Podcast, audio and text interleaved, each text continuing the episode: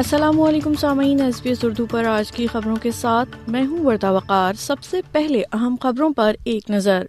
مشرق وسطی میں جنگ مزید آسٹریلینز جنگ زدہ علاقے سے نکلنے کی کوشش کر رہے ہیں اپوزیشن لیڈر پیٹر ڈٹن نے دوسرے مقامی ریفرینڈم کی باتوں کو مسترد کر دیا آسٹریلیا کا کرپٹو کریک ڈاؤن حکومت کی جانب سے ڈیجیٹل کرنسی کو ریگولیٹ کرنے کی کوشش میں اگلے اقدام کا اعلان اور اب خبریں تفصیل کے سیکورٹی سیکیورٹی صورتحال مسلسل خراب رہنے کے بعد مزید ڈھائی سو آسٹریلین شہریوں کو اسرائیل سے نکالا جا چکا ہے وزیر خارجہ پینی وانگ کا کہنا ہے کہ آسٹریلین شہریوں کا یہ گروپ تلبیب سے ایک نجی چارٹر اور راف کی دو پروازوں کے ذریعے دبئی پہنچا ہے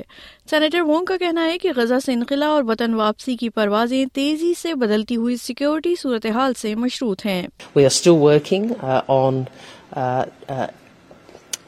seeking to assist those Australians who are currently in Gaza. This is a very difficult situation, uh, a very frightening situation, uh, and uh, we are working with international partners, including the US and Egypt and Israel, to try and ensure safe passage for Australians. As yet, as people would know, the situation in Gaza is extremely difficult. اتحادی جماعتوں کی جانب سے عہد کے باوجود Australians کو مستقبل قریب میں آئین میں انڈیجنس افراد کو تسلیم کرنے کا دوسرا موقع ملنے کا امکان نہیں ہے انڈیجنس وائس ٹو پارلیمنٹ کو ہفتے کے روز ہونے والے ریفرنڈم میں نو ووٹ کے ساتھ مسترد کر دیا گیا ہے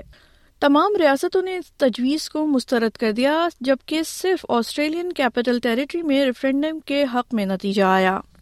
یاد رہے کہ پولنگ سے قبل اپوزیشن لیڈر پیٹر ڈٹن نے عہد کیا تھا کہ اگر اتحاد منتخب ہوتا ہے تو آئین میں انڈیجنس اور ٹورسٹ لینڈرز کو تسلیم کرتے ہوئے ایک سادہ تبدیلی کرنے کے لیے دوسرا انڈیجنس ریفرینڈم کروایا جائے گا تاہم آج اس سوال کے جواب میں کہ کیا وہ منتخب ہونے کی صورت میں بھی دوسرا ریفرینڈم کرائیں گے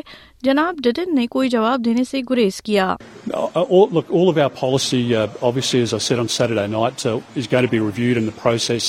that uh, that Karen and Jacinta will lead now. uh, Uh, uh, I I think think that's important, but it's clear the Australian public uh, uh, is probably over